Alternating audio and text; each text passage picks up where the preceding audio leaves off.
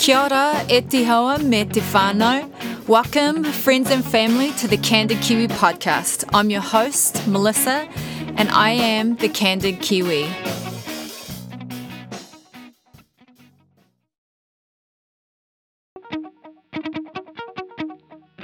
To my third episode, and this episode, it'll just be you and I. Cap of 2020 as a mum, wife, and as me, Melissa. I'm glad you're here. So, let's get started. I figured I'd start my recap off as a mum. Let's get started with that. So, as a mum, my life changed this year. My children were all at home, like I said in my previous episode, and I had to adjust daily to what that looked like, as well as my children. It would change all the time. So my children would be told what was happening, and then we'd kind of figure out a plan for a week, and then we'd get a tsunami of emails, and then it would change. And so we had to be constantly adjusting to what our new normal was, and that was really hard for each of us. I had to readjust to a whole new way of seeing life and to thinking, and so did my children. That was really, really hard for them. There was no more travel, it was all cancelled. We were supposed to go to Moab in March, and we hadn't been to Moab in Utah in a few years. And we love Moab because Moab has everything we love. It's got camping, mountain biking, four wheeling, it has climbing, hiking. It's the best, and we've had a lot of good times in Moab, and we had to cancel that. And then, like you, probably had to cancel stuff as well. And the summer we had planned a trip to the Oregon coast. We'd never been to the Oregon coast before, and we had planned a fantastic trip actually. We were going to go to the beach, we were going to do some hiking, we were going to do some mountain biking on single track trails as well as uh, parks, bike parks, and we were super pumped about that. We had booked some Airbnbs and we were really looking forward to it. Uh, the further the pandemic got into it, the closer we got to realizing that this dream of ours wasn't going to come true. And it got cancelled. It started off with the camping parks, they started cancelling on us, and then the Airbnb people basically told us that it wasn't going to happen. As you know, also, we were supposed to go to New Zealand for a month, and this year was going to be amazing because for whatever reason, it worked out that my kids' calendar at school gave them almost three weeks off. And usually, when we go to New Zealand, we go for four weeks so that we can make the most of it. But it's really hard because my son's in high school now and things are getting a little serious. and usually, when we go to New Zealand, we go for four weeks so that we can make the most of it. But it's really hard because my son's in high school now and things are getting a little serious. so to be able to have the calendar work out like this was perfect. So we were able to go home for four weeks and only have to take a week off for the children at school. But that got cancelled. We were going home on Air New Zealand, and Air New Zealand let us know that that wasn't going to be happening. They've given us credits, and I don't know what that means exactly. Hopefully, that means that we can get the prices that we got last year. I doubt it because they're an airline. Hopefully, we don't have to fork out too much money because we're definitely going to go to New Zealand next Christmas. So, we're way pumped about that. But that got cancelled as well, and so travel was cancelled. But we did get to go camping a couple of times in Stanley, and we discovered a new place called City of Rocks, and that was really awesome. And then we also went to Georgia together for Thanksgiving, and we would have never done that. And Georgia was pretty amazing. We had some good times there. We went to Savannah, and I didn't know there was good surfing there, but our mates uh, over there, Ben and Lindsay, and their girls, actually are awesome. Their girls are winning the East Coast surf competitions, and so it was awesome to be able to be with them and to be able to see the surf and to be able to go to Georgia where my friend Amy has a cabin in Blue Ridge and she's the one that has that sweet ass picture that is on the front of my blog. She is obsessed with New Zealand in a good way, just like how I am. Her and her husband went to New Zealand for about three weeks, and she gets emotional every time she talks about it. And so that's the person that I love. And she dedicated her cabin to New Zealand. You should see it, it's amazing. So to be able to spend Thanksgiving there was really awesome. And our family actually got along on that trip. Like there was hardly any fights or anything, so I'll take that as a win. I'm pretty sure it's because we were beaten down after living together for a year, and just getting out of the house anywhere I think was pretty was pretty awesome. so we all got along pretty well and discovered Georgia and the cool historic things that there is there in Georgia. A lot of things were shut down though, so that was a bummer. I wanted to show the kids the First Baptist Church out there where the uh, African American people went and did the operation uh, where they did the Underground Railroad so that they could get rescued. I wanted my kids to be able to see that, but that was shut down unfortunately because of COVID, but maybe another time, right? There was also no more sports. Most of the kids' sports were cancelled. We had a little, like my daughter played soccer and my son did his running club and my daughter did some cross country and a little bit of basketball, but that all got cancelled. We didn't have mountain biking and Masaru's uh, rugby got cancelled. That's my oldest son, and he was just getting started with a capital rugby team, and he was devastated. He got to play for the first for a, f- a few minutes, a couple of games, and he was way stoked about that. And unfortunately, that all got cancelled. And he'd like to get a scholarship in rugby, and that can't happen if you're not playing right. And so that was devastating for him as well as uh, the other kids, especially my youngest son, Takeshi. He wanted to mountain bike and joined the mountain bike NICA team. He's been watching my son and my daughter race in that for a few years now, waiting eagerly for his turn, and it got taken from him as that was cancelled. But that's life, right? Uh, there was no more volunteering at my kids' schools, which took up a lot of my time, and no more coaching their teams, which took up a lot of my time as well. There was not really that much socializing with mates. It happened and we were kind of like figuring it out at the beginning. It changed a little bit and there was various people quarantining and stuff and so you had to try and figure that out as well. It was kind of weird. With online school that was really hard. We had full-time online school and then they went to a hybrid where they went to school 2 days a week and then they did it online at home. My kids loved that. Uh, I know different people have different opinions about that, but for me, having two days without any of my children home was epic. and for the children, being able to be at school with their mates and their teachers was epic for them too. To be able to have those two days back was awesome, but then that got shut down again right before uh, Thanksgiving. They said that was their last week and they haven't been back to school. They've told them that they can go back to school in a couple of weeks, so we'll see if that happens or not. But the ups and downs of that has been really hard for my children because of just not being able to see their mates and not being able to school, go to school, you know. I know in New Zealand it was really different because New Zealand did a lot better with it. They shut down hard right at the beginning and then basically they're back at normal. I talk to my family weekly, a lot of my family weekly. Like I said, I'm the oldest of seven. I have five brothers and a sister, and then my mum. One of my brothers is in Perth in Australia, and he's been talking to us about what Australia's been doing. But New Zealand, pretty much it's business as usual there. I'm pretty sure there's no COVID cases, and the ones that are there are quarantined and traced. I mean, when you have a country of 5 million and everyone's on the same page, basically, it's easy to trace and to get a hold of. And so all my nieces and nephews are back at school, but not us over here.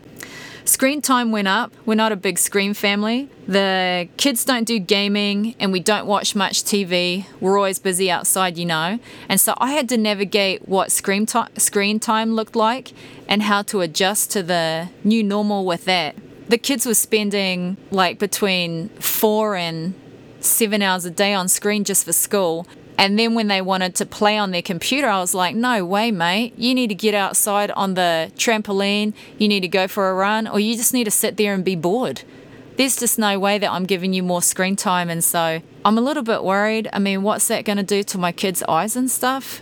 They've never had, and as well as probably other kids, have never had that much screen time before. It's just crazy. So hopefully they'll be all right, you know. My kids had different emotional needs than ever before, as well as me. I had different emotional needs too. Trying to be there for them with how they needed me varied on different days, you know. So I'd bring them snacks, food, water. I'd have to sit down with Emiko sometimes for an hour at a time, trying to uh, help her with whatever she needed, as well as my other children with, with whatever needs they had as well. Um, staying on top of all of their class times, and the tsunami of uh, information coming from the different schools as well as individual teachers. I mean, I've got 16 teachers between my four kids that I'm working with and three different schools. So I'm getting emails from 16 different teachers, I'm getting emails from three different schools, and I'm getting four emails from the district because I have four kids in the district. It was really, really overwhelming to me. I had a tough time keeping up with all of that. I know everyone's emails are important. And I apologize to all the teachers in the district out there, but sometimes I just looked at it and I just deleted it, mate, because I was like, bro, I'm barely surviving here. The last thing I need to read is a 3,000 word essay from you telling me about something. I just, if you can't put it in a paragraph, I'm not reading it, mate. So I didn't. so if my kids missed, kids missed any assignments or anything, I guess that's uh, too bad. it was all I could do to survive with all of that information, man organizing playdates for my younger two and making sure I did everything I could in the morning so I could be there in the afternoon for them so that they could have friends come over and socialize, you know. So I had to do that. So the pressure of having to get up, making sure that I worked out and did everything that I could so I could be around, I had to make sure that I was there for them so that their needs could be met. Therefore, my needs came after them when it came to stuff like that. I had to reorganize stuff. You know what I mean? I'm sure we all know what that feels like as a mum, right? You kind of get put on the back burner, especially as a stay at home mum. I mean, that's my job, you know, and I know that. And so I tried to do that the best that I could. And I think I did pretty good with it. I found it to be a little daunting sometimes, but I also asked for a day off. Like to begin with, I said to my kids, you can have mates around Monday, Tuesday, Thursday, Friday, but Wednesday's mine. And sometimes I would go paddleboarding with my mate, Jobecca, or I would go hiking with my mate, Natalie, or I would go by myself mountain biking and it was awesome so that I could have one day to myself. So that's how I kind of balanced that as made sure I was there for my kids most of the time, but one day a week I was like, no, that this afternoon is for me. Um, sometimes I would take my kids with me. I'd often hike with my friend Rochelle, and then we would go on hike and we would take our kids with them. So that was two birds, one stone. So that worked out pretty good too, you know.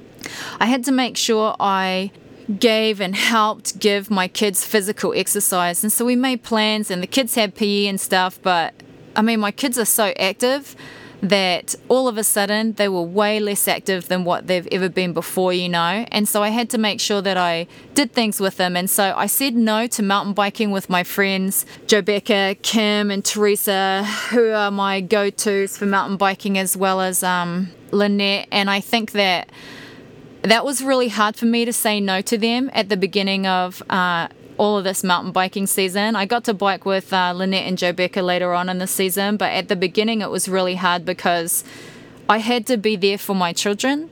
And so Masaru, Yuki, Takeshi, they all wanted to go mountain biking and I wanted to be able to go by myself too. And so to be able to coordinate going with my mates, my kids, and myself was a little bit too much for me to be able to balance.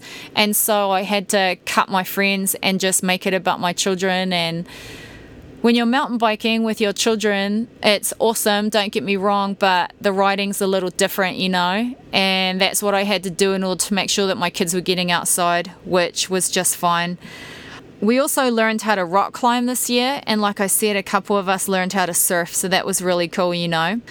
The cool things that happened as a uh, mum with my children as we started getting closer, we were discovering more together, we were talking more, we were being more involved, and finding out how to get alone time when we were never apart as well. So that looked like different things, you know. We had to get adjusted to dad being home with us sometimes. So Drew was home for the first about six weeks and then he went back to work at the office. And then he's been home now for the last month. And I'm not sure when he'll go back to the office. So we had to get used to that. We have to make sure we don't just bust in while he's doing a video call and stuff like that, you know. Also, we had to work on our technical difficulties. I realized how much I relied on Masaru for our technical stuff because I couldn't sign Emiko in and sometimes she couldn't sign herself in. And so I'd be like, Masaru, come and help me out. And he'd be like, click, click, click, right in there. So I'm super glad that he was able to do that. But I'm impressed with how tech savvy my kids got when they had to, you know, and the teachers were way supportive of that because my patience is real short when it comes to stuff like that. And if I try it once and it doesn't work, I get super frustrated. I get to like a 1 to a 10 pretty quickly. And so I was really glad that I was able to slowly learn how to work on the tech side of stuff and that I had my son to be able to help out so much, you know. And I think my kids are doing pretty good around the computer, which is a good skill to have and something that they really needed and that this year taught them how to do and me as well.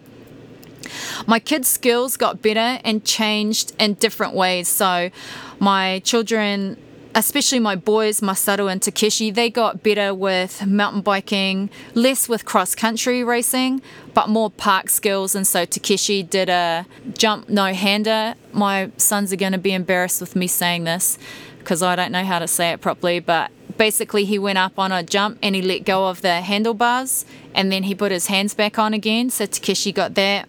They also got a few jump lines down at the local jump park, uh, bike park, excuse me, and they were way stoked about that. Out at um, our Eagle Bike Park, they got some new jump lines that they were way stoked that they got to be able to do as well. Masaru has learned how to do a backflip uh, on pads at least, and then his next places the dirt, he's going to try and do that. He never would have been able to do that if it wasn't for COVID because with uh, mountain biking season and stuff and racing, it wouldn't have given him enough time to be able to practice those park skills. And that's what they did. Like he mountain bike and stuff, and so did Takeshi, but they were at the park all the time. And so their skills got better in that. Yuki joined cross country and she hates running, she says, but she rocked it and so I was super proud of her for that. And Emiko discovered hiking. She's a good hiker, and she was my little hiking buddy. And I don't know if that would have happened if it wasn't for COVID either. You know, me and her being able to have that relationship hiking together, which I really appreciated. At home, we had science projects going on. We're in full swing in our kitchen. Um, our kitchen was a lab and an art room. We watched uh, lots of movies together as a family. We learned about some amazing people. We love to watch true stories. And we learned some about some amazing people and some amazing horses. we watched classics we'd never seen before, such as Newsies. Um, my children tried that move that they do where you, my boys at least, where you um, grab the front of your foot and then you hop over it. And so they ended up being able to do that, which is cool. And we also just watched It's a Wonderful Life. I think I'm pretty sure it's called. It's usually it's a Christmas movie. And that's actually really good. I've seen it all the time and I'm like, yeah, it's black and white, nah. And then we actually watched it and it was awesome. So that was really cool. Our Sundays became my favorite day. We didn't go anywhere. We didn't hardly have any mates over or anything. Sundays were our sacred days, and I really appreciated that. We are a church going family, and so Sundays was our day. We haven't been back to church since March of last year, 2020, and because our church has been shut down, and we grew in ways that I don't think we ever would have grown had we have went to church. And so our spiritual growth was amazing on Sundays as well as our family time together. And I really, really appreciated that about COVID, about 2020, is how close we got on Sundays spiritually and as a family. I became the kids' piano teacher uh, for a little while because our piano teacher couldn't come and teach them.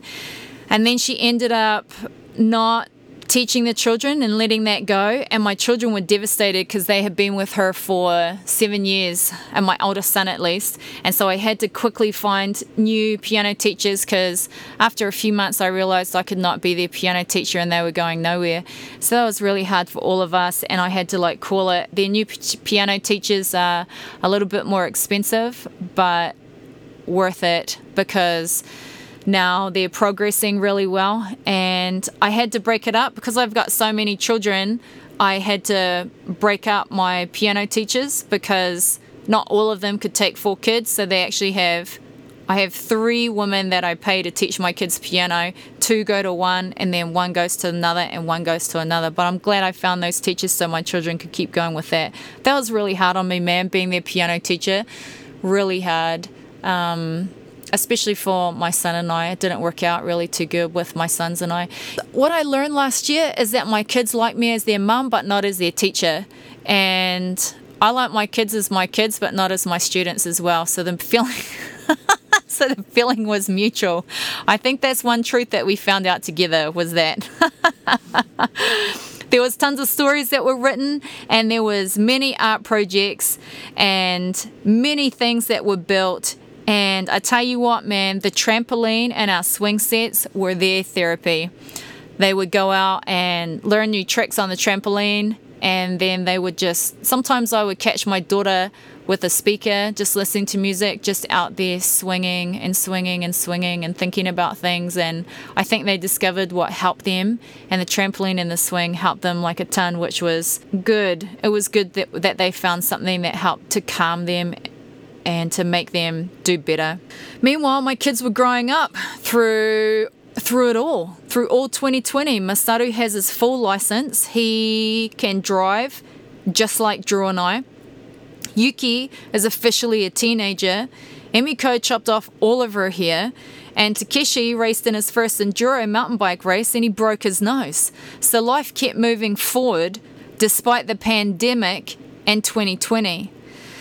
My children had some difficulties with friends, but I think that's pretty normal whether it's 2020 or not. It's just a different kind of friendship because you're not seeing your mates every day. A lot of difficulties that I think that they had would have been just fine had they not been mostly online.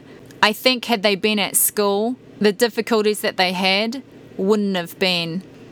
So we had to navigate that together. I had to make sure that I listened enough but that I didn't give the wrong advice because I'm a I'm the kind of person that likes chop pe- chops people out of my life if they're not doing anything for me. And so I'll just tell my kids, well, then just don't hang out with them, you know, just don't be with them then if they're like that. And that I discovered is not the right advice. So I had to make sure that I changed the way that I gave them advice about their mates, and I had to make sure that I gave their mates the benefit of the doubt and that I asked them what the right steps were to make it right, you know? And so we both learned together through 2020 about how to do that with their mates and navigate through that together because they wanted to connect, you know what I mean? And I we ended up being able to be honest and forgiving. They had to learn how to be sacrificing and empathetic and becoming better friends in ways that I don't know if they could have had 2020 not happened. You know what I mean? And I think that for me, I had to learn, like I said, the kind of advice that I needed to give them. And I also needed to learn how to stay out of my kids' stuff, you know, how to make sure that if they told me things about their mates, that I gave them advice and then let it go. Drew was really good at that, and I wasn't. Like, I take on board my kids' stuff and I worry and I fret, and it kind of weighs me down a little bit. Whereas Drew, mate, that dude's like, they'll be just fine. And so having Drew telling me, listen, they're going to be just fine, you need to just chill out, was really good for me. And I think I learned over the year how to chill out and that to trust my kids that they'll be able to sort things out, you know? So that's a little bit about how the year went as a mum. How it went as a wife, I had to adjust to Drew being home and then gone and then home again. One day, just the other week, I said, Oh no, I spilt water on the computer, and Drew comes running out of the room, and I'd forgotten he was even in the house. And I started laughing and I was like, uh, I need to remember that maybe I need to keep my mouth shut about certain things because when Drew's home. um, our lunches together went down as I felt I needed to be around for the kids, and our alone time at night basically disappeared due to the kids staying up longer. We had to make changes for the good of our marriage, such as getting the kids to bed at 8 as much as possible so we could connect and talk. We were missing that and knew we needed to make changes for our marriage and friendship to be okay. We had to readjust for the kids and then readjust for us. So we told the kids to go to bed because we wanted to spend time together without them. And I think sometimes that's important for children to know that your marriage and your relationship is important. I think that I had given my kids from seven until eight, and that was enough. And I told my kids, it's enough. I need to be with your father. We need to be together.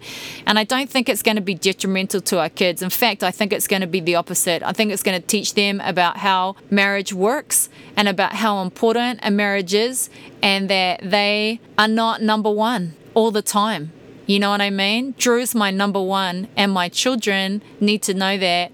And sometimes I wasn't putting Drew as my number one, and Drew reminded me that I needed to put him as number one sometimes. Our dates went down, weekly dates went down because the younger two had a tough time whenever we left.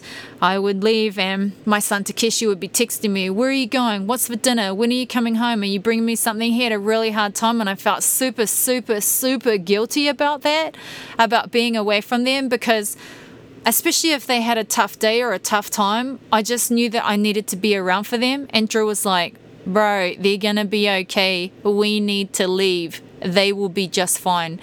So for him, it was easy. For me, sometimes it was really hard because I felt bad leaving my kids. So I had to readjust to that because of 2020. I didn't used to be really like that, but 2020 kind of changed me a little bit. So I had to relearn. We had to prioritize our relationship because we were adjusting to this crazy year. I think overall we did okay.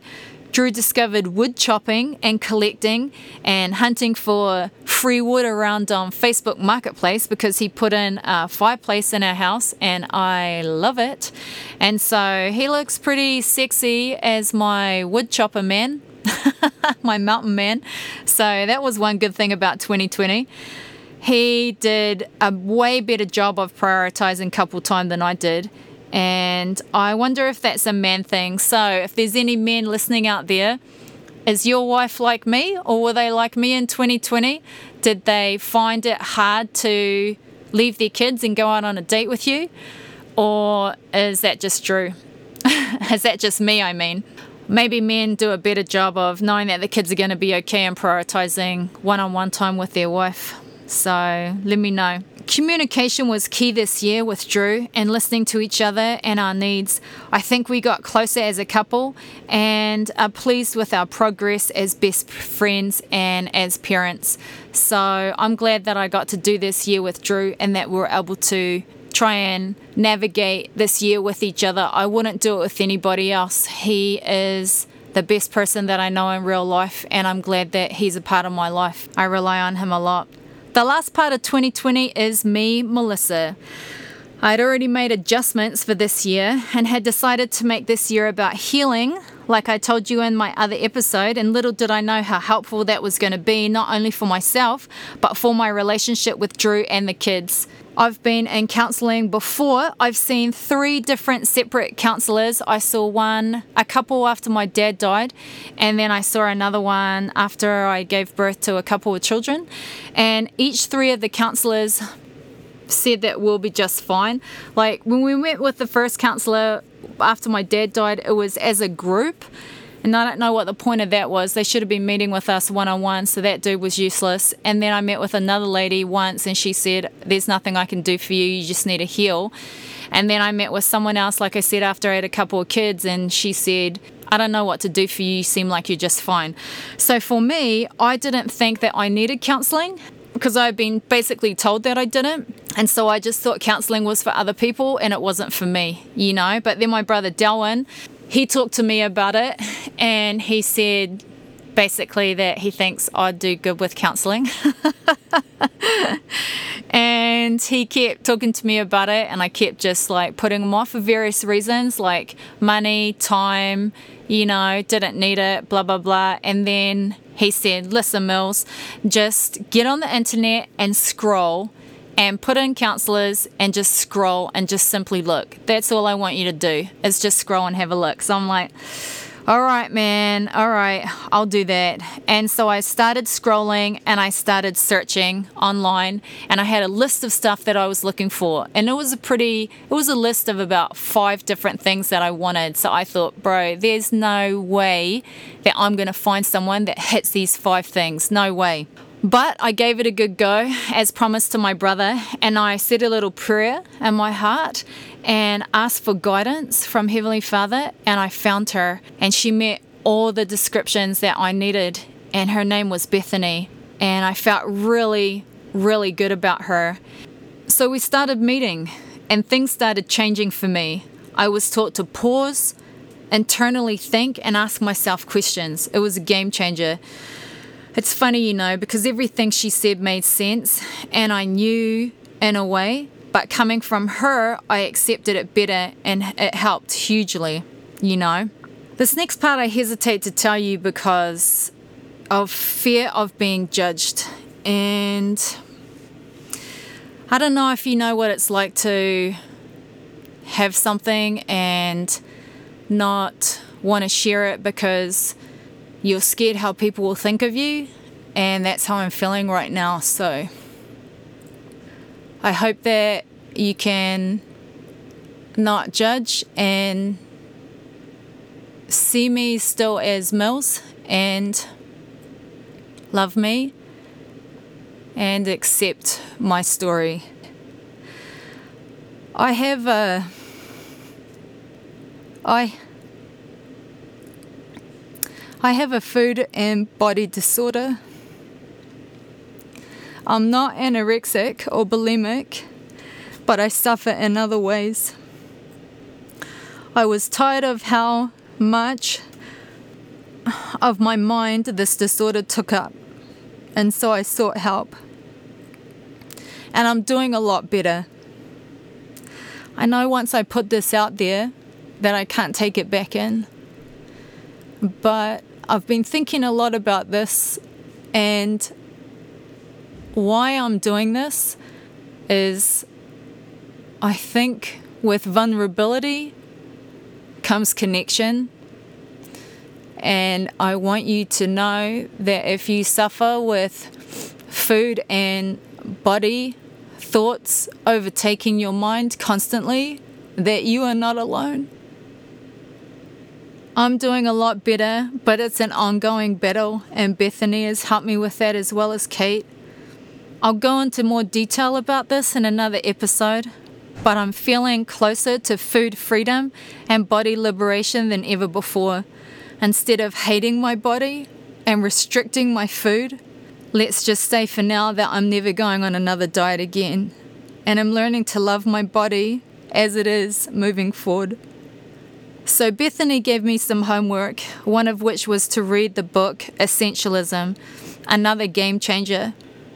After I read that book, I saw life in a new light. So, basically, what this book talks about in a nutshell is we succumb to the false truth that we can have it all and do it all. As we try to do it all, we don't do it very well. And so, in this book, Essentialism, you get taught how to eliminate a lot of good things so you do one to two things that are essential in an excellent way. And this really helped me to start looking closely at what was essential in my life and making a list. I decided to get off social media, like I talked about in my first episode. I'm a total empath, and so I feel people's feelings call it energy or spirit, I feel it. So I cry, I get angry, I feel overwhelmed, I feel passionate about things. This year for an empath, though, for me, was almost too overwhelming. I'm a very middle person, meaning I don't really take sides too much unless that's something really catastrophic, like trafficking children. Obviously, have a side about that, which is we shouldn't do it. But for a lot of things, I'm in the middle. I like to listen to both sides of the story and I feel both sides of the story. And so this year I wanted to heal and focus on that. And then COVID hit, and I didn't want people to die. And so I felt that. And then Black Lives Matter happened.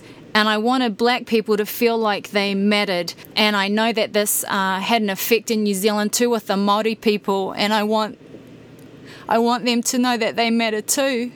And it really hurts me, at least, when people aren't seen and aren't being treated fair. And so that was really hard for me. I also had a tough time with the trafficking that came up and made sure that I did something about that, that this year, which I'll talk about at another time, which I'm excited about. And I wanted people who were for masks to be happy. I wanted people that were against masks to be happy. I wanted people who were Republicans to be happy. I wanted people who were Democrats to be happy this election. I wanted people who were in New Zealand with National and Labour. I wanted National people to be happy. I wanted Labour people to be happy. And as you see, it was too much. It was too much feeling, and I was feeling it all, and I was feeling it all the time.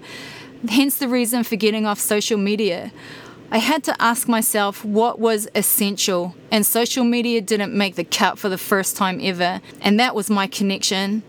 I've gotten to know my family in New Zealand, especially some of my sister in laws, way better because of social media, and that was really hard. But now social media have become some of my most disconnection disconnection with myself. I had to get it back so i did. Like i've said i thought about all the disconnect between us as humans almost like a mob mentality.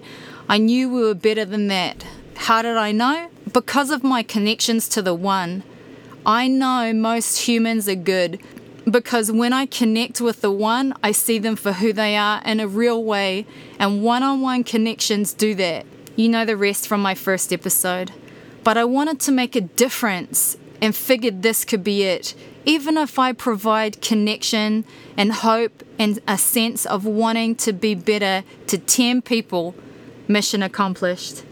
I had to make sure I paused before saying yes to things. This is something I'm still working on but I'm getting better at living my essential life rather than living others' lives by saying yes to everything they wanted me to do. To no fault of them, if we don't stick up for ourselves, who's going to stick up for us? I'm allowed to say no, and if people don't like that, then that's their problem, right? Because at the end of the day, we have to be our champion, and sometimes that's saying no. And for me to pause when I'm saying yes in a text or to a person, I've had to learn not to do that. I've had to learn to, or to do that, to pause when someone asks me to do something via text or in real life. And if I pause, that gives me a shot of being able to allow myself to think, hey, Mills, do you really, really want to do this? Is this something you actually can do or not? And I hope that with the people that are around me if I say no to something or if I push something out, that you understand that I'm trying to live my essential life, and sometimes that means saying no. And and saying no to some things that aren't essential, I can actually do better at the things that I choose to do, which I think will be amazing. Now listen, I don't have it figured out. I'm a total work in progress, but I am progressing. And I'm also fully aware, everyone, of my privileged state. You know, I'm married with children, I live in a house, I have food, none of our jobs got lost. I'm a stay at home mum. Best case scenario, right? I realize that, I realize that, but this is my story and how I saw it for 2020. That's all. It's not meant to add or take away from yours or anyone else's story, it's simply mine so why share it? Some people are like like to hold their cards close to their chest. Some people like to not share anything about themselves and that's fantastic and I believe in everyone doing what it is that they feel is right for them. But I know some people think that sharing such personal things online and obviously on this podcast maybe is allowing myself to be open for criticism and allowing myself to be open to people to judge me. So why do it? And I think, like I told you before, I think because maybe parts of it will resonate with you. Maybe you don't feel quite so alone because you know there's a candid Kiwi out there struggling and learning too. Maybe you can use me to feel better about yourself because you've got it all figured out. And you can say to yourself, well, at least I'm not like the candid Kiwi. She sounds like she's pretty messed up. I'd actually like you to be on my podcast, by the way, so you can tell us all your Zen ways. I just want to give people a place to feel happy. I want you to be able to come here to learn and grow in a way that only conversations can do, and only seeing the one can do, and only a vulnerable story can do. I know I have zero control on how you can feel, but if there's one thing I've learned in my short stint on this earth, it's that my candidness has either helped or offended people, and I hope it can help rather than offend you. My healing this year has come from being 100% honest with myself and with others, and I hope my honesty and my candid Kiwiness can help you in a small way. 2020 for me has been one of the best and hardest years of my life. It stands out, and I wouldn't change any of the good and the bad because of who I am right now, here with you on this third episode of this podcast. I'd love for you to share with me your 2020 ups and downs. I'm on Instagram and Facebook at Candid Kiwi. You can leave me a comment, or I have a blog. You can tell me there. Or if you like, you can email me at candidkiwipodcast at gmail.com. I'd like to thank some people who have been super kind to me too. The overwhelming support that I've received so far makes me extremely humbled. And I'm really grateful at people's love and support and some of the people that have given me stuff out of the goodness of their heart is Pugs. He has a business down in Farmington, so if you happen to live in Farmington, call him up. His business is called Ratio, and Pugs is one of the smartest people that I ever have known. He gave me and my family cable and some of these modems so that I can Skype out here in my podcast room. My Wi Fi is not that good out here, and so Pugs gave us the equipment to be able to Skype out here when I'm having conversations with people that can't be here in person. So I'm super grateful. I've got some buddies that live in Stanley and McCall. Their names are the Dennings, and Dave Denning from River Company. He helped me with my some of my website needs, and I appreciate his kindness in that. If you guys need an amazing thing to do in the summers, you should go up to Stanley and look up the River Company. Those are some of the best people you'll ever meet. They have good food too.